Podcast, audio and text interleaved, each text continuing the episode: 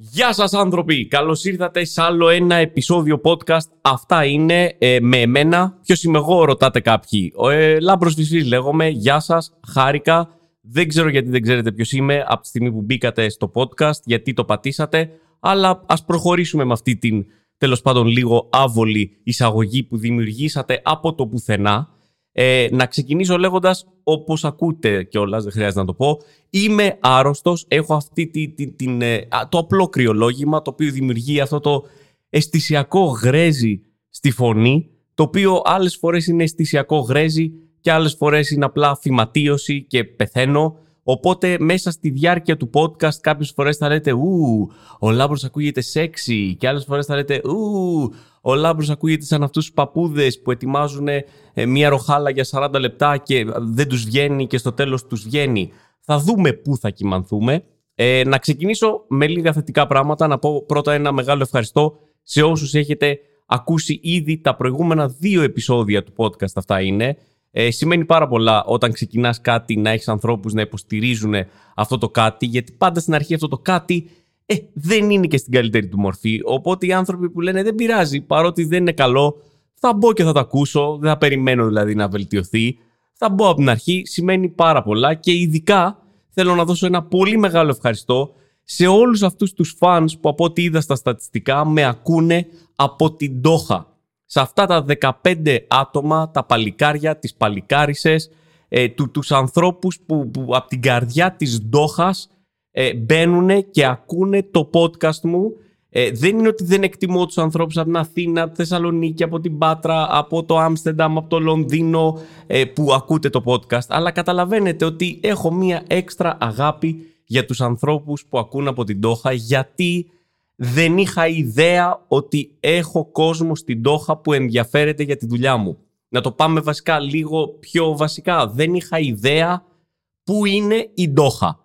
Είναι από αυτά τα μέρη που όταν ακούς ας πούμε Ντόχα λες ξέρω πάνω κάτω ε, ότι είναι προς τα δεξιά. Θα το, θα το τοποθετήσω ανατολικά θέλω να δώσω και ένα έξτρα στοιχείο, θα πω κάτι σε περσικό ε, κόλπο, θα το, θα το, θα το ρίξω κάπου εκεί ρε παιδί μου. Από αυτά που, που άμα το, σε πετύχαινε η ερώτηση στον εκατομμυρίο θα λέει τι νομίζω ότι θα πάρω το 50-50, τη βοήθεια του τηλεφώνου και τη βοήθεια ενός φίλου που τυχαίνει να μένει στην Τόχα. Ευχαριστώ τους ανθρώπους από την Τόχα αλλά και όλους τους υπόλοιπους που, που δώσατε μια ευκαιρία στο podcast και μου στέλνετε και πάρα πολύ όμορφα σχόλια υποστήριξης και μου λέτε ότι το, το ακούτε και σας διασκεδάζει. Πάμε να ξεκινήσουμε το σημερινό επεισόδιο.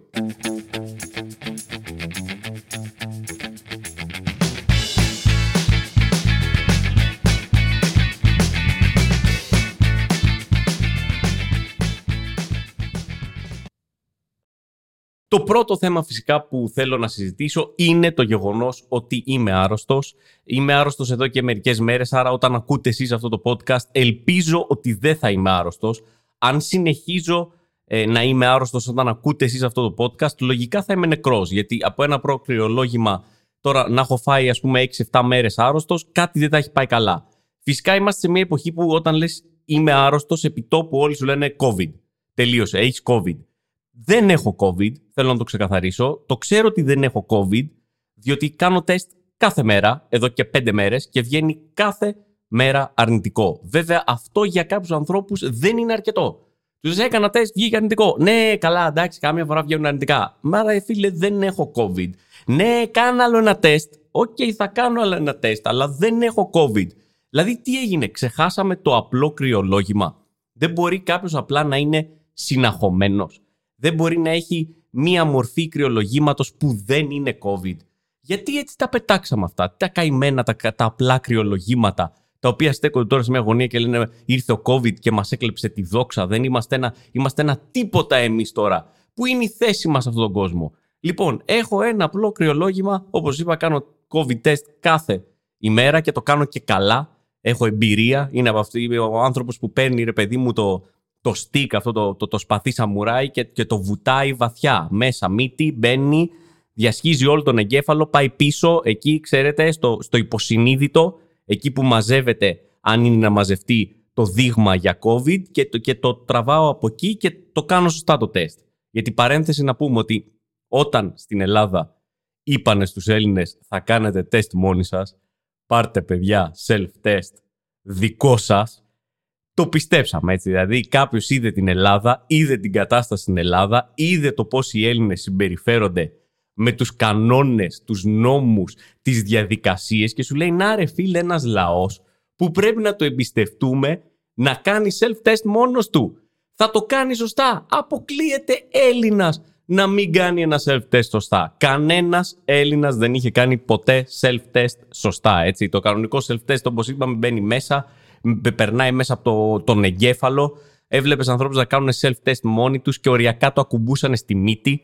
Μετά το, του έλεγε, ξέρω εγώ, στάξτε τρεις σταγόνες. Κανείς δεν έσταζε ποτέ τρεις σταγόνες. Το αδειάζαμε όλοι, όλο το υγρό να το δω να κοκκινίζει. Και με το που έβγαινε η γραμμή του control, το πιανε και το πέταγες στα σκουπίδια. Δεν περίμενε κανείς 15 λεπτά να δει μπας και θα εμφανιστεί η δεύτερη γραμμή.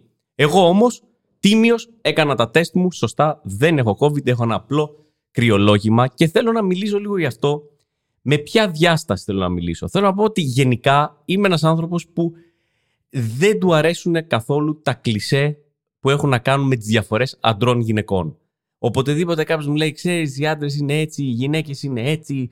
Δεν μ' αρέσει. Ψάχνω συνεχώς να βρω τρόπους να καταρρύψω αυτά τα κλισέ. Και γενικά τις πιο πολλές φορές μπορείς να τα καταρρύψεις αυτά τα κλισέ. Δηλαδή, όταν ακούς, Α, οι άντρες ε, οδηγούν καλύτερα από τις γυναίκες. Όχι, οι άντρες δεν οδηγούν καλύτερα από τις γυναίκες. Αυτό νομίζω είναι επιστημονικά αποδεδειγμένο μέσα από έρευνες και στατιστικά στοιχεία τα οποία θεωρώ ότι υπάρχουν χωρίς να τα έχω ψάξει, αλλά το λέω σαν να τα έχω ψάξει.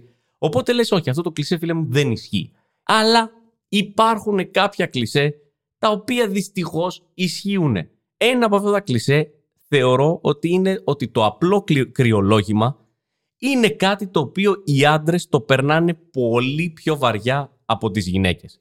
Μία γυναίκα, να το πούμε απλά βασικά, δεν περνάει απλό κρυολόγημα. Έρχεται το κρυολόγημα, μπαίνει μέσα στον οργανισμό της, έχει τα συμπτώματα, έχει όλο το αρνητικό κομμάτι, αλλά δεν ξέρω τι κάνει η γυναίκα. Παίρνει μια ανάσα και λέει «Φύγε! Δεν με αγγίζεις!» Είναι όπως ο Γκάνταλφ στο, στο Lord of the Rings. Βαράει κάτω τη μαγκούρα και κάνει «You shall not pass!» λέει στο κρυολόγημα και το κρυολόγημα λέει «Ok, sorry, λάθος πόρτα χτυπήσαμε, φεύγουμε, δεν θα σε ξαναενοχλήσουμε». Δεν, δεν πέφτει, δεν λυγίζει μια γυναίκα με το απλό κρυολόγημα. Δεν έχω δει ποτέ τη μάνα μου να κρεβατώνεται από απλό κρυολόγημα. Τη γυναίκα μου την είδα μία φορά να κρεβατώνεται από COVID, ξάπλωσε εξαντλημένη στο κρεβάτι μισή ώρα. Μετά σηκώθηκε και συνέχισε τη ζωή της. Τώρα, πάμε στην άλλη πλευρά. Πάμε να μιλήσουμε λίγο για τους άντρες. Οι οποίοι δεν ξέρω αν το έχετε παρατηρήσει. Λογικά το έχετε παρατηρήσει. Έχετε συναναστραφεί με έναν άντρα, είτε αυτός είναι ο άντρας σας, ο φίλος σας, ο αδερφός σας, ο πατέρας σας. Όταν οι άντρες μας κάει ένα απλό κρυολόγημα, μία γρήπη, τελειώνει η ζωή. Τελείωσε. Είναι λες και σου έσκασε μία επιστολή που σου λέει φίλε πέθανες. Δεν μπορείς να κάνεις τίποτα. Έχεις λίγο μίξα, λίγα δέκατα και είσαι σε φάση αντίο. Άνοιξε πέτρα να διαβώ. Με χάνετε. Δεν είναι ότι μπαίνουμε σε mode άρρωστου, έτσι, ότι, ότι μπαίνουμε σε mode ετοιμοθάνατος. Υπάρχουν διάφορες ορολογίες που έχουν βγει ε, για αυτό το φαινόμενο, ας πούμε. Υπάρχει η χρόνια υπερβολίτιδα, είναι κλασικό έτσι, φαινόμενο των αντρών που έχουν ένα απλό συνάχη και κατευθείαν μπαίνουν μέσα στο σπίτι. Δεν είναι μεγάλα. Με βλέπεις; Δεν είναι μεγάλα. Κοίτα με, το βλέπεις. Δεν είμαι άρρωστος. Δεν μπορώ να κάνω τίποτα. Θέλω απλά να κάτσω στο καναπέ. Δεν, δεν, δεν μπορώ να κάνω τίποτα. Υπάρχει η, το άλλο φαινόμενο που είναι έτσι, η αναζήτηση φροντίδας και κατανόησης, το, το, το, κλάψιμο, ρε παιδί μου. Το ε, είμαι άρρωστος. Ε, δώστε μου λίγο σημασία. Με βλέπετε, υποφέρω, είμαι άρρωστος. Αλλά φυσικά ο πιο επιστημονικός όρος που έχει επικρατήσει, αγγλικός επιστημονικός όρος για αυτό το φαινόμενο που συζητάμε το σύνορα, είναι το man flu. Έτσι, η αντρική γρήπη. Δηλαδή, μια γρήπη η οποία είναι το κοινό κρυολόγημα, αλλά όταν επηρεάζει τον άντρα, ξαφνικά γίνεται κάτι πολύ μεγαλύτερο από αυτό, έτσι. Δηλαδή, φυσάς τη μύτη σου και αντιδράς σε φάση φέρτε μου τα παιδιά μου να τα αποχαιρετήσω. Βύχει, λίγο και είσαι σε φάση φέρτε μου συμβολογράφο ε, να, να, να φτιάξω τη διαθήκη μου. οτιδήποτε. Ανεβάζεις δέκατα, επιτόπου ξαπλώνεις το κρεβάτι και κάνεις όλο το υπόλοιπο σπίτι, όλους τους ανθρώπους, νοσοκόμες σου. Κάθεσαι και απλά δίνεις εντολές. Φέρτε μου, φέρτε μου νερό, φέρτε μου τσάι, φέρτε μου ένα, ε, μία παρακεταμόλη να πιω, ε, φέρτε μου μια κουβέρτα. Βγάλτε την κουβέρτα, ζεσταίνομαι, κρυώνω, πού είναι το τηλεκοντρόλ. Όλη η οικογένεια ξαφνικά αρχίζει να σε υπηρετεί επειδή εσύ ανέβαζες 37 και 2. Αυτή είναι η φάση με το, με το man flu. Είναι, είναι μια κατάσταση που, που ο άντρας για κάποιο λόγο το περνάει πολύ πιο βαριά από ότι η γυναίκα. Ή μάλλον όπως είπαμε πριν, η γυναίκα δεν το περνάει, ο άντρας ε, το περνάει. Οπότε τέλος πάντων να ζητήσω ένα μεγάλο συγγνώμη εκ μέρους όλων των αντρών ε, προς όλες τις γυναίκες οι οποίες έχουν αντιμετωπίσει έναν άντρα με man flu ε, και να, να σας δώσω και ένα full ok, κράξτε παιδιά. Μόνο με κράξιμο μπορεί να περάσει. Αλλά θέλω να σας πω κιόλας ότι αυτή τη φορά που κόλλησε αυτό το απλό κρυολόγημα, πείσμωσα. Είπα, ξέρεις κάτι; Όχι, δεν θα το αφήσω ε, να με καταβάλει. Δεν θα το αφήσω να μου σταματήσει τη ζωή. Δεν θα μπω στο τρυπάκι ότι έχω μάνφλου. Θα το παίξω κι εγώ γυναίκα. Σκληρή γυναίκα που σκάει ο ιός και του λέει άντε φύγει από εδώ, συνεχίζω κανονικά τη ζωή μου. Οπότε δεν σταμάτησα τίποτα, δεν κρεβατώθηκα, δεν, δεν κάθισα. Ε, έπαιρνα τα φάρμακά μου, έπαιρνα τα, ό,τι έβρισκα μπροστά μου, ό,τι μου έλεγε ο καθένας. Πάρε τζίντζερ, πάρε, πάρε σκόνη από ελέφαντα τριμμένο. όποια, όποιο γιατροσόφι μου είχε πει άνθρωπος το πήρα, αλλά συνέχισα να κάνω τις δουλειές μου. Και στο τέλος να σας πω κάτι. Ξέρετε τι κατάλαβα; Ότι τα πράγματα πήγαν πολύ χειρότερα. Παιδιά, εξαντλήθηκα σε άλλο σημείο, σε άλλο επίπεδο. Οριακά πέθανα. Δεν δουλεύει η φάση. Και έψαξα στο ίντερνετ και κατάλαβα ότι το man flu δεν είναι απλά έτσι μια υπερβολή των αντρών. Όχι. Εντάξει, έρχονται έρευνες να μας πούνε ότι, επιστημονικές έρευνες και αυτή τη φορά το εννοώ, ότι οι άντρες αρρωσταίνουν πιο βαριά με το απλό κρυολόγημα από ότι οι γυναίκες. Οι γυναίκες έχουν καλύτερα αντισώματα στην καταπολέμηση του απλού κρυολογήματος από ότι οι άντρες. Οπότε δεν είναι απλά μια υπερβολή δική μας, είναι ένα επιστημονικά τεκμηριωμένο γεγονός. Εντάξει, σίγουρα θα μου πεις το, το υπερβάλλουμε παραπάνω. Ναι, φυσικά. Δεν, δεν, δεν, ό,τι έχω πει μέχρι τώρα δεν αναιρείται. Επίσης κάποιοι περίεργοι μπορεί να ρωτήσουν ναι, λαμπρό και, και αυτές τις έρευνες, τις επιστημονικές, ποιος τις έκανε. Ε, τις κάναν αντρές. Ναι, άντρες ε, τις κάνανε αυτές τις έρευνες. OK, okay, άντρες. Οπότε η αλήθεια είναι ότι δεν ξέρω τι να σου πω. Αν έχετε κάποιον άνθρωπο στη ζωή σας ο οποίος έχει ένα απλό κρυολόγημα και περνάει man flu, ε, κοροϊδέψτε τον πίσω από την πλάτη του, ε, γιατί είναι μισό μύθος και μισό αλήθεια. Αυτά.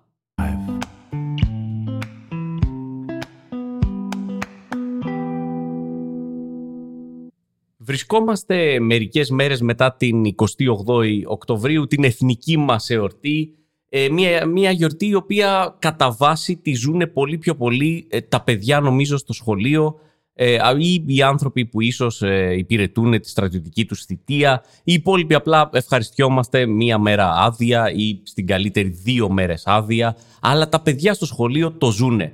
Το τρώνε όλο. 28 Οκτωβρίου, 25 Μαρτίου, μιλάμε τώρα για κάτι το οποίο παίρνει εβδομάδες. Έχει προετοιμασία, έχει γιορτές, έχει παρελάσεις, έχει ε, το να μάθεις τραγούδια και κάτι που, που, που με συγκλώνησε πραγματικά ε, και με συγκλονίζει. Έχω δύο κόρες, οι οποίες η μία είναι 7, η άλλη είναι 5. Με συγκλονίζει το πόσο νωρίς μπαίνουν αυτές οι γιορτές ε, στη ζωή των παιδιών. Η 28 Οκτωβρίου, 25 Μαρτίου είναι πράγματα τα οποία ξεκινάνε να διδάσκονται, ξεκινάνε να, να, να, να, περνάει η ιδέα αυτής της γιορτής, η ιστορία αυτής της γιορτής στα παιδιά από το προνήπιο. Το παιδί είναι τριών-τεσσάρων χρονών και ξεκινάει να μαθαίνει για την 28 Οκτωβρίου. Τις προάλλες γυρνάει η κόρη μου σπίτι μέσα και σιγοτραγουδάει πέντε χρονών έτσι, ούτε πέντε, τεσσερσήμιση είναι, το κορόιδο Μουσολίνη. Είμαι στο σαλόνι και ξαφνικά εγώ. Με αυτή τη ψηλή φωνή ενός παιδιού, ενός μωρού που ουσιαστικά ακόμα δεν είναι καν παιδί, έχει αρχίσει και έχει πιάσει και τραγουδάει όλο το κορόιδο Μουσολίνη απ' έξω. Το ξέρει όλο. Μέχρι εκείνο το σημείο, τα τραγούδια που ήξερε απ' έξω ήταν, ξέρω εγώ, το, το, μια ωραία πεταλούδα, το Let It Go από το Frozen και, και το Baby Shark. Παρένθεση, αν δεν γνωρίζετε το Baby Shark τι είναι, μπράβο σας. Ε, σε καμία περίπτωση το γεγονός ότι εγώ μίλησα για το Baby Shark μην είναι το έναυσμα για να πάτε εσείς να ψάξετε να βρείτε τι είναι το Baby Shark. Γιατί το Baby Shark είναι μια αρρώστια, είναι ένα ιός, είναι μια πανδημία, είναι ένα ηχητικό ε, πράγμα το οποίο μόλις μπει μέσα στο μυαλό σου δεν φεύγει ποτέ. Σας έχει κολλήσει ποτέ κάποιο τραγούδι και λέτε «Θεέ μου, γιατί μου έχει κολλήσει αυτό το τραγούδι». Λοιπόν, το ε, Baby Shark είναι από τα τραγούδια που και να σου κολλήσει δεν μπορεί να σου ξεκολλήσει. Ε, μένει, μπαίνει μέσα σαν δούριος ύπος και απλά εξαπλώνεται σε όλο τον εγκέφαλο και μετά από κάποιο σημείο δεν υπάρχει κάτι άλλο μέσα στη μνήμη σου εκτός από το Baby Shark. Οπότε, όσο και αν έχω μιλήσει και σας έχω τώρα τυζάρει και σας έχω χτίσει στο μυαλό ίσως το χειρότερο τραγούδι που έχει φτιαχτεί ποτέ, μην πάτε να το βρείτε στο YouTube. Και πιστέψτε με, είναι πανεύκολο να το βρείτε στο YouTube γιατί είναι το νούμερο ένα βίντεο στο YouTube. Είναι το βίντεο με τις περισσότερες προβολές σε όλο το YouTube. Το βίντεο Baby Shark, για να καταλάβετε το ψάχνω τώρα όσο μιλάμε, να δω πού φτάνει γιατί είναι κάτι το οποίο εξαπλώνεται ραγδαία. Το Baby Shark αυτή τη στιγμή, το official έτσι, 13 δισεκατομμύρια προβολές. Αυτό αφήνω λίγο έτσι, να, να, να, να, να το αφομοιώσετε. 13 δισεκατομμύρια προβολές. Οι, οι δύο μου κόρες σίγουρα έχουν περίπου μισό εκατομμύριο από αυτά τα 13 δισεκατομμύρια και τα παιδιά φίλων μου σίγουρα έχουν άλλα τόσα. 13 δισεκατομμύρια. Για όσους έτσι δεν γνωρίζετε, ο πληθυσμός της γης είναι κοντά στα 8 δισεκατομμύρια. Έτσι, άρα πάνω κάτω όλοι στη γη το έχουμε ακούσει περίπου δύο φορές το Baby Shark. Απλοί υπολογισμοί, δεν είμαι μαθηματικός τώρα έτσι να ξέρω ακριβώς τι γίνεται. Αλλά τέλος πάντων, αυτό που θέλω να πω είναι ότι μέχρι πρότινος αυτά ήταν τα τραγούδια. Ξαφνικά μπαίνει ένα έξτρα τραγούδι μέσα στο μυαλό ενός τετράχρονου, το οποίο είναι το κορόιδο Μουσολίνη. Έτσι, ένα τραγούδι το οποίο ξεκάθαρα είναι ε, ε, ένα τραγούδι diss, ένα diss track έτσι, ένας ράπερ θα το είχε βγάλει, ας πούμε. Άμα ακούσετε τους στίχους, άμα θυμηθείτε τους στίχους από το κορόιδο Μουσολίνη, άνετα μπορούσες να φανταστείς κάποιο τράπερ, ράπερ, να, Έλληνα, να ταχώνει σε κάποιον Ιταλό, ξέρω εγώ, τράπερ, ράπερ, κορόιδο Μουσολίνη, κανένας ε, δεν θα μείνει. Εσύ και η Ιταλία, η πατρίδα σου γελία, τρέμεται όλη το χακί. Δεν έχει δυο λουμπέσα και όταν θα μπούμε μέσα, ακόμα και στη Ρώμη γαλανόλευκη θα υψώσουμε σε ημέα ελληνική. Μπούμ! Mic drop, άντε γεια. Μιλάμε για τέτοιο τραγούδι. Βέβαια, δεν είναι με ένα επιθετικό beat από κάτω. Το κορόιδο Μουσολίνη, όπως και πολλά άλλα έτσι τραγούδια τα οποία μαθαίνουν τα παιδιά, έχουν μια χαρούμενη μελωδία από κάτω. Αυτό είναι που σε ξεγελάει. Δηλαδή το παιδί δεν καταλαβαίνει τι τραγουδάει. Μπαίνει μέσα και είναι ένα να να να να να να Έχει μια χαρά ρε παιδί μου. Πολεμικό τραγούδι τώρα, έτσι για να ξεσηκώνει τα πλήθη. Να, να, να, να, να, να, να. Η στίχη είναι άλλο πράγμα. Κλασικό φαινόμενο της Ελλάδας. Άλλο η μουσική, άλλο η στίχη. Μπορεί η μουσική να είναι full χαρούμενη, η στίχη full στενάχωρη. Έτσι και με το κορόιδε Μουσολίνη. Ή ας πούμε άλλο κλασικό παράδειγμα αυτού είναι το τραγούδι ήταν ένα μικρό καράβι. Ήταν ένα μικρό καράβι, είχε απίστευτα χαρούμενη μουσική. Να, να, να, να, να, να, να, να. Δεν ξέρω καν γιατί τραγουδάω, το ξέρετε το ένα μικρό καράβι. Φουλ χαρά. Λα λα λα λα λα λα λα λα Αγόρια, κορίτσια μπήκαν σε ένα καράβι. Τι έγινε, σωθήκανε τα τρόφιμα και έπρεπε να δούνε ποιος, ποιος, ποιος θα φαγωθεί. Ωε, ωε. Πάμε. Κανιβαλισμός σε τραγούδι το οποίο τραγουδάμε σε παιδιά δύο, τριών μηνών, έτσι. Άντε, ενός έτους δεν ξέρω τι αυτό το τραγούδι. Το οποίο βέβαια είναι αυτό, είναι η μουσική από κάτω, καταλαβαίνετε. Ό,τι και να βάλεις εκεί, χαρούμενο ακούγεται. Δολοφονία στο παγκράτη. Ωε, ωε, ωε, ωε. Κοιμήθηκε το μωρό, όλα καλά.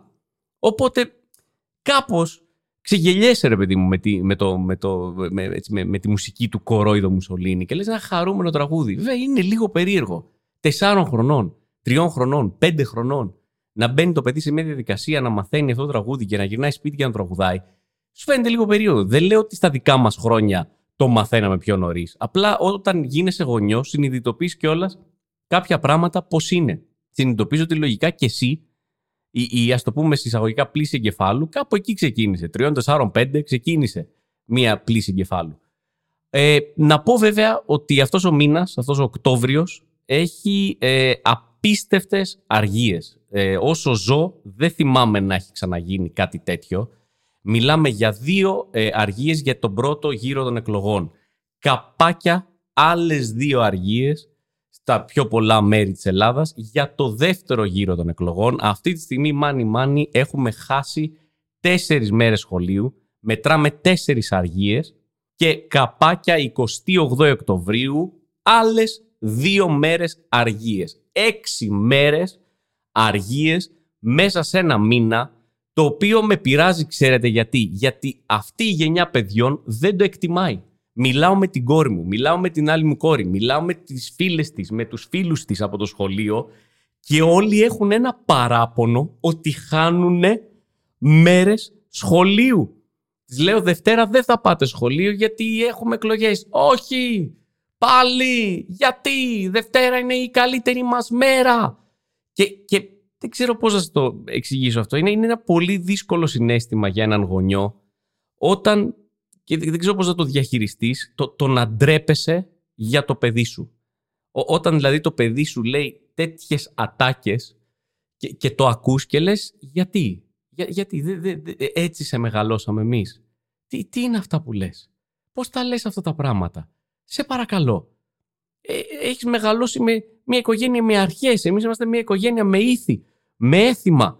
Οι, οι, οι γονείς μου, οι γονείς των γονιών μου, οι γονείς των γονιών των γονιών μου, άνθρωποι που εκτιμούσαμε τις αργίες, που σου λέγανε Παρασκευή πέφτει αργία και έλεγες ναι, δεν θα έχω σχολείο, ναι, οπ, τριήμερο, ναι. Πώς ξαφνικά έρχεσαι και μου λες κάτι τέτοιο, πώς εγώ ως πατέρας μπορώ αυτό το πράγμα να το αποδεχτώ, να συμφιλιωθώ, ότι το δικό μου το παιδί, τα δικά μου τα παιδιά δεν εκτιμούν το δώρο που τους δόθηκε. Τις έξι μέρες αργίας πάνε χαμένες σε μια γενιά παιδιών οι οποίες δεν τις εκτιμούν. Εμείς άμα είχαμε έξι μέρες μέσα σε ένα μήνα αργία θα ήταν κάποιο μυθικό γεγονός. Θα το συζητούσαμε για χρόνια. Θα ήταν μια θρηλυκή χρονιά.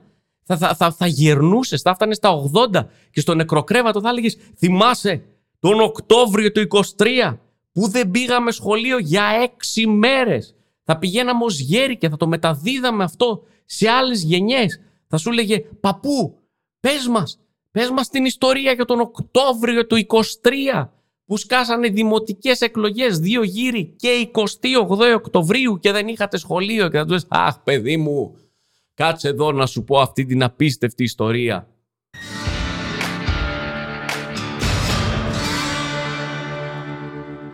Κλείνοντας λοιπόν το σημερινό επεισόδιο του podcast, αυτά είναι. Θέλω να σας μιλήσω λίγο έτσι για τον τελευταίο μου εθισμό.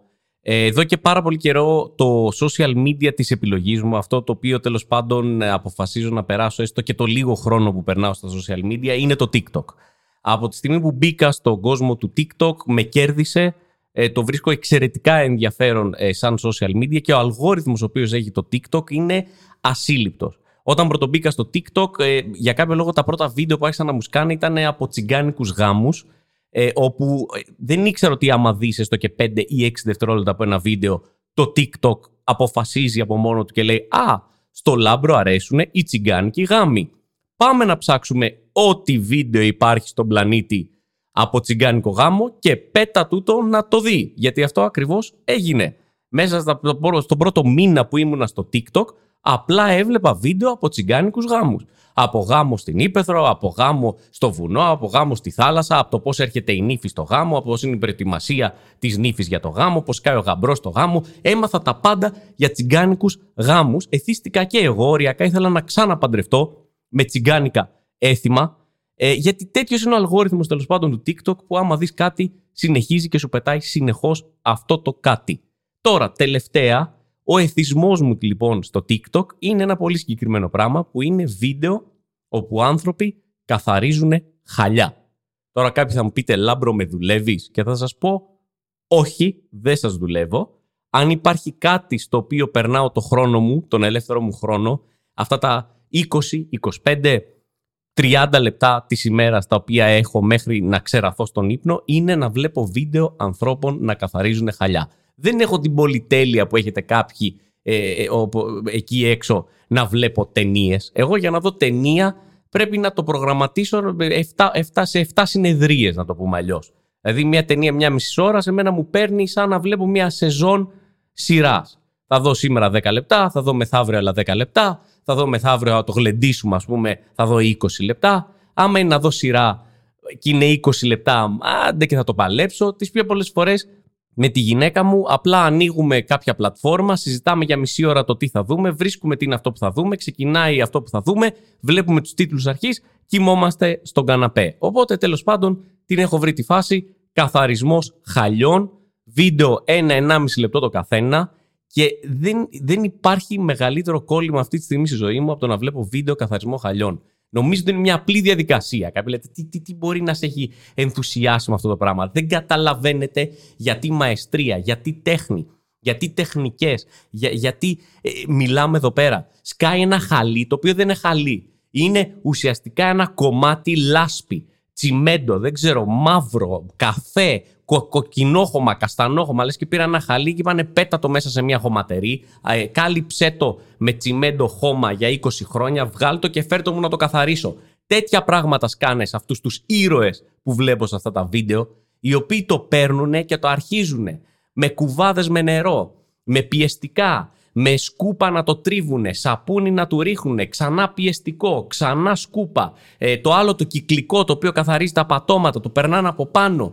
Μετά ξανά κουβάδες με νερό, σαπούνια, σκούπες. Ξαφνικά φεύγει η λάσπη και αρχίζει και βλέπεις τα πρώτα χρώματα και λες τι γίνεται εδώ πέρα, τι κρύβεται από κάτω, τι μας κρύβουνε; Χρώμα εδώ, χρώμα εκεί, ξαφνικά κι άλλο πιεστικό, ξαφνικά κι άλλο σαπούνι, κι άλλο κυκλικό, κι άλλος κουβάς. Oh, εμφανίζονται και σχέδια. Ποιος είναι αυτός ο ήρωας, Είναι ο Μίκη. Κρυβόταν τόση ώρα. Ο Μίκη είναι παιδικό χαλί αυτό που καθαρίζουμε τόση ώρα. Και άλλο σχέδιο. Νάτι και η Μίνη κάνει την εμφάνισή της. Λες τι άλλο. Twist πάνω στο twist καταλαβαίνετε. Σε κρατάει το βίντεο.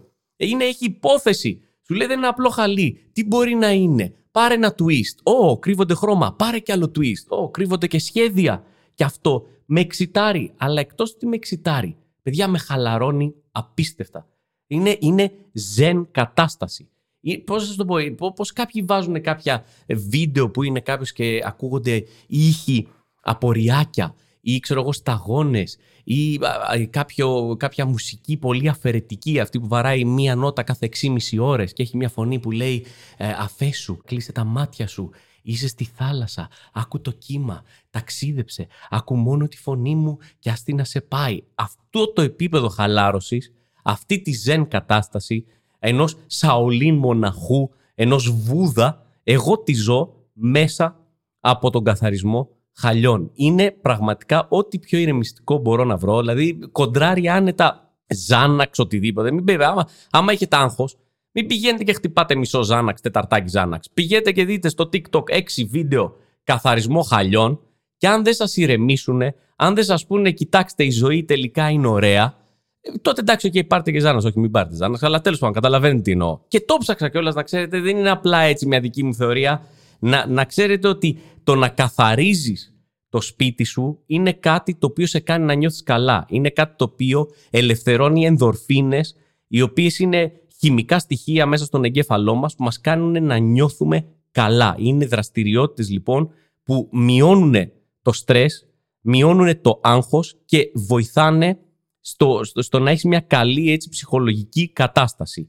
Θα μου πεις τώρα αυτό δουλεύει όταν καθαρίζεις εσύ το σπίτι; Όχι παιδιά μου, δουλεύει και όταν κάνεις outsource αυτό το πράγμα και όταν βλέπεις έναν άλλον τύπο να καθαρίζει εκείνος κάτι. Καθαρίζει αυτός, χαλαρώνει αυτός, χαλαρώνω και εγώ που βλέπω τον τύπο. Πηγαίνετε στο TikTok, δείτε ε, βίντεο με ανθρώπους να καθαρίζουν χαλιά. Αυτό ήταν το μήνυμα που θέλω να περάσω μέσα από το σημερινό επεισόδιο.